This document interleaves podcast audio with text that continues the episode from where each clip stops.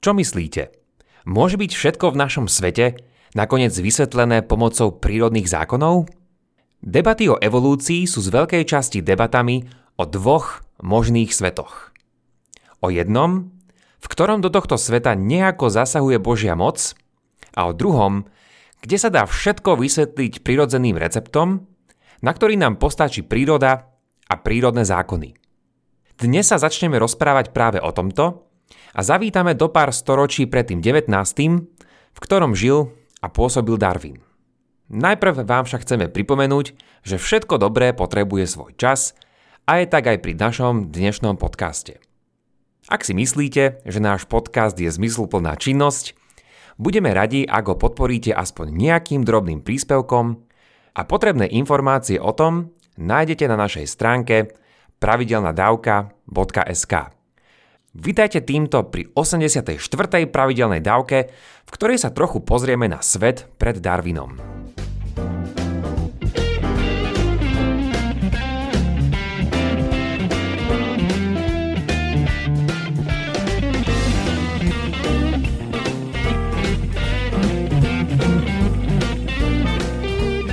O jednej kozmickej revolúcii, ktorú začal pomaly a postupne Mikuláš Koperník, sme si už povedali, a to v 76. pravidelnej dávke. Dnes sa začneme pozerať na inú radikálnu zmenu v nazeraní sa na náš svet, tentokrát v oblasti biológie a na to budeme potrebovať Charlesa Darwina. Ten priniesol veľký zlom v chápaní evolúcie v polovici 19. storočia. Dnes si povieme o tom, ako ľudia videli svet pred ním, aby sme lepšie pochopili, ako videli po ňom. V prvom rade treba povedať, že Darwin neprišiel ako prvý s konceptom evolúcie, ale prišiel s jej jednou konkrétnou verziou, o ktorej si povieme na budúce. Už pred ním však začali viacerí špekulovať o tom, že nežijeme na biologicky statickej a nemeniacej sa planéte. Počas celej histórie to však bolo naopak. Žili sme vraj na relatívne mladej planéte, na ktorej sa žijúce druhy nemenili.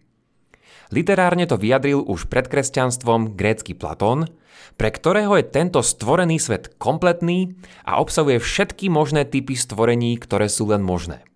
Približne až do 17. storočia boli ľudia názoru, že živé druhy sú nemenné a každý z nich má svoje určené miesto v tomto hierarchickom rebríku, často označovanom ako veľká reťaz bytia. V kresťanskom vnímaní sa v nej najvyššie nachádza Boh pod ním rôzne hodnosti anielov, ľudí a zvierat. Postupne sa však táto veľkolepá schéma začne meniť, a to aj doslova. Pred pokračovaním nášho príbehu však zavítajme na chvíľku do Írska. A to je preto, lebo dôležitá postava, o ktorej by sme mali vedieť, je írsky anglikánsky arcibiskup James Asher, ktorý je zodpovedný za veľmi vplyvný výpočet veku našej zeme. Dnes vieme, že Zem je stará približne 4,5 miliard rokov. Ale v 17. storočí prišiel Asher s celkom iným číslom. Vypočítal to na základe biblických a iných historických chronológií celkom presne. Naša Zem bola stvorená presne v roku 4004 pred Kristom a to na pravé poludnie. V ktorej časovej zóne to bolo, nám však už nepovedal. Ale teda ani nemohol, keďže tieto zóny boli zavedené až v 19. storočí. Takýto dátum nám dnes príde pri najlepšom úsmevný a pri tom horšom sa môže stať predmetom posmechu. Niekomu preto môže prísť veľmi vhod, že tento dátum vyprodukovala mysel cirkevného predstaviteľa a nie nejaký veľa vážnejší prírodný filozof. Skrytá implikácia ako by bola, že vedci, ktorí by neboli zaslepení teológiou, by museli predsa rozmýšľať oveľa kritickejšie a teda presnejšie a teda najskôr ako my dnes. Dajme si však pozor pri tomto, aby sme sa nestali prezentistami.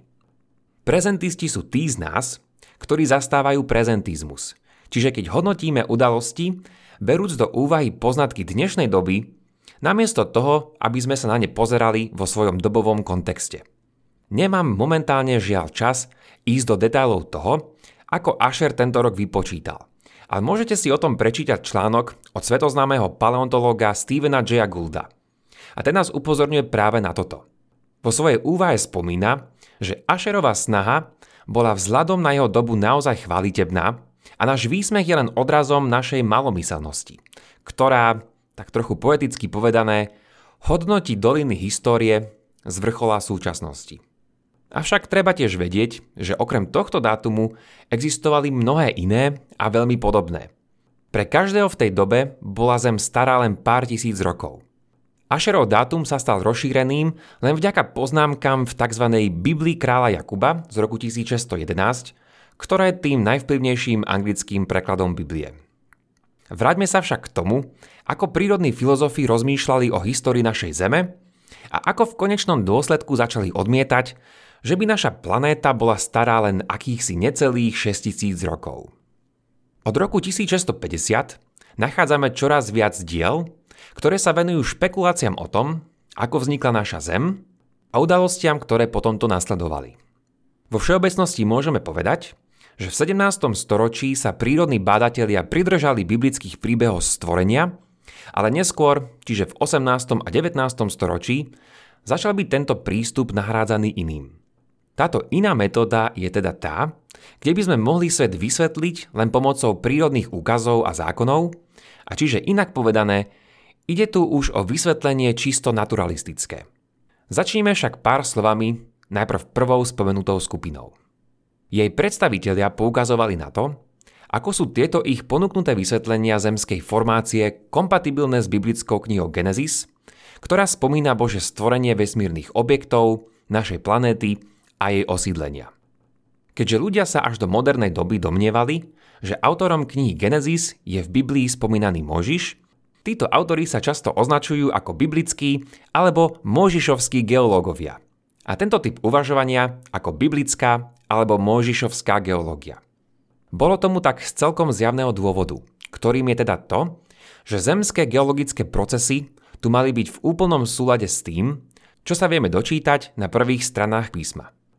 Biblické príbehy stvorenia čítali doslovne, a teda opisy v knihe Genesis nevideli ako nejaké metafory, ale ako tak povediac vedecké prerozprávanie toho, ako veci naozaj prebehli. Zvlášť aktívnych autorov v tejto tradícii vidíme ku koncu 18. a na začiatku 19. storočia a ak by ste chceli nejaké konkrétne mená, patria sem napríklad predstavitelia ako John André de Luc, John Townsend a John McCulloch. Zároveň s touto tradíciou však vznikala aj iná, paralelná metóda, ako písať o geologických dejinách našej Zeme. Ak prvým typom bola geológia biblická, tým druhým bola sekulárna geológia. V tomto prípade išlo o významnú skupinu autorov, ktorí boli síce stále veriaci, ale zdôrazňovali nezávislosť skúmania prírody od biblických príbehov. Na rozdiel od prvej skupiny, títo sekulárni geológovia sa nepotrebovali úzko pridržať súladu s knihou Genesis, pretože boli veľmi naklonení tomu, aby biblické príbehy stvorenia interpretovali metaforicky. Medzi hlavné postavy patriace do tejto kategórie patria mená ako James Hutton alebo Charles Lyell. Zhodli sa teda na tom, že pri objasňovaní zemských procesov sa nemáme riadiť biblickými príbehmi. Diskusie, ktoré tu medzi nimi prebiehali, boli dosť o iných veciach. Jedna veľká téma bola, či pri geologických vysvetleniach môžeme používať len zemské javy, ktoré môžeme vidieť v súčasnosti, alebo či môžeme narábať aj s o mnoho dramatickejšími procesmi pôsobiacimi v minulosti. Táto prvá skupina sa nazývali uniformitariáni a druhá katastrofisti. Ďalšia otázka bola, ktorá zemská aktivita má mať pri tomto prvotné miesto. Sú to hlavne procesy súvisiace s vodou alebo so sopečnou aktivitou. Hráčov pôsobiacich v tomto intelektuálnom zápase označujeme ako neptunistov a vulkanistov podľa príslušných rímskych božstiev. Avšak situácia tu nebola vždy len čierno-biela. Niektorí totiž začali neskôr vidieť tieto alternatívy ako navzájom sa doplňajúce možnosti. Kvôli všetkým týmto myšlienkam začalo vznikať medzi prírodnými filozofmi istá intelektuálna atmosféra, ktorá by sa dala označiť ako povedomie premenlivej Zeme. Existovali mnohé diskusie ohľadom toho, ako presne sa dané premeny odohrávali, ale mali spoločné práve to, že sa zhodli, že Zem nebola nehybná, neporušená a nemenná. Mnohí začali vytvárať taktiež isté veľkolepé systémy, ktoré sa snažili zjednotiť mnohé typy premien, Čiže chceli vysvetliť, ako sa vyvíjal vesmír, naša Zem, jej geologické črty, rastliny, zvieratá aj napríklad rôzne ľudské rasy. Nebudeme príliš vedľa, ak povieme, že to boli práve títo autory, ktorí sa ako prví snažili o modernú teóriu všetkého. Zo zaujímavosti si môžeme spomenúť niektoré veľmi zaujímavé postavy, ktoré mnohých vyprovokovali svojimi netradičnými tvrdeniami. Vo všetkých prípadoch pritom pôjde o Francúzov. Tým prvým je Benoit de Malay, ktorý pôsobil na začiatku 18. storočia. Svojou profesiou nebol prírodný filozof, ale francúzsky veľvyslanec v Egypte. Vďaka svojim výskumom začal byť presvedčený, že celú zem v dávnej dobe pokrývala vodná hladina – tá začala postupne ustupovať a odkryla tak vrchy a nakoniec aj súž. Demalej začal vytvárať súbor vysvetlení, ktoré nazval Nový systém ústupu morských vod a svoju argumentáciu spísal do dialogu, ktorý sa odohráva medzi kresťanským misionárom a indickým filozofom. Tento indický filozof sa nazýva Teliamet. A keď toto meno prečítate odzadu, získate tým meno istého francúzského veľvyslanca v Egypte. Ale ešte som vám nepovedal, čo všetko tento rozhovor spomína. Podľa Teliameda, čiže podľa samotného autora, nie sú živočíchy nemenné, ale naopak sa vyvíjali. Ryby v týchto vodách sa menili a po ústupe vôd sa ich plutvy premenili na nohy, ktoré im na súši prišli naozaj viac než vhod. Taktiež odhadol, že oceán ustupoval rýchlosťou 1 meter za každých tisíc rokov a z toho vypočítal, že naša Zem má 2 miliardy rokov a že ľudia sa vyvinuli pred 500 tisíc rokmi. Na tú dobu to bol až veľmi presný odhad. Nie zle, pán Demalej. Jeho myšlienky vyvolali pohoršenie, lebo azda každý prekúkol tento trik s využitím postavy akéhosi indického filozofa. Dielo vyšlo v roku 1748 ale autor sa týmito reakciami už veľa nezaoberal, keďže jeho lokalita sa nachádzala pod zemským povrchom už celých 10 rokov.